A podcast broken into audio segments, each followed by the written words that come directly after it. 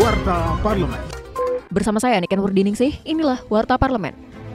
Menyikapi kelangkaan gas LPG 3 kg di sejumlah daerah, anggota Komisi 7 DPR RI, Bambang Patijaya, mengimbau masyarakat Bangka Belitung tidak panik untuk membeli atau panic buying. Bambang mendesak Pertamina segera mengatasi masalah kelangkaan gas tabung melon tersebut. Politisi fraksi Partai Golkar ini mendorong Pertamina untuk mengoptimalkan jam operasional stasiun pengisian bulk LPG. Ia juga meminta Pertamina mengawasi proses distribusi LPG 3 kg ke pangkalan dan menambah frekuensi distribusinya.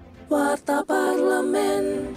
Ditemui di Kompleks Parlemen Senayan Jakarta baru-baru ini, anggota Komisi 6 DPR RI, Herman Hairon, mengatakan perlu adanya regulasi yang tegas untuk memberantas berita hoax memang ke depan harus ada regulasi yang lebih tegas bahwa siapa pun yang menggunakan media sosial, media publik yang ini kemudian jauh dari kebenaran, bahkan relatif penuh fitnah, bahkan yang lebih mengkhawatirkan atau lebih memiliki dampak yang lebih luas yaitu memecah belah kerukunan, memecah belah persatuan. Ini yang sesungguhnya menurut saya harus mendapatkan tindakan yang tegas.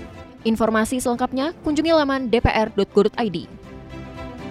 Anggota Komisi 6 DPR RI, Lulu Nurhamidah, menyambut baik inisiatif DPR untuk merekomendasikan negara ASEAN meningkatkan jumlah kuota keterwakilan perempuan pada jabatan tingkat pemerintahan lokal maupun nasional dalam sidang umum AIPA ke-44 mendatang. Lulu berharap Indonesia dapat mendorong lahirnya butir-butir rekomendasi yang dapat mengintervensi peningkatan keterwakilan perempuan. Menurutnya, demokratisasi di ASEAN dapat dilihat dan diukur dari seberapa besar keterwakilan perempuan yang ada di parlemen ataupun di semua tingkatan pemerintahan.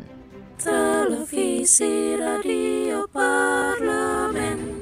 Demikian Warta Parlemen, Produksi Televisi dan Radio Parlemen, Biro Pemberitaan Parlemen, Setjen DPR RI.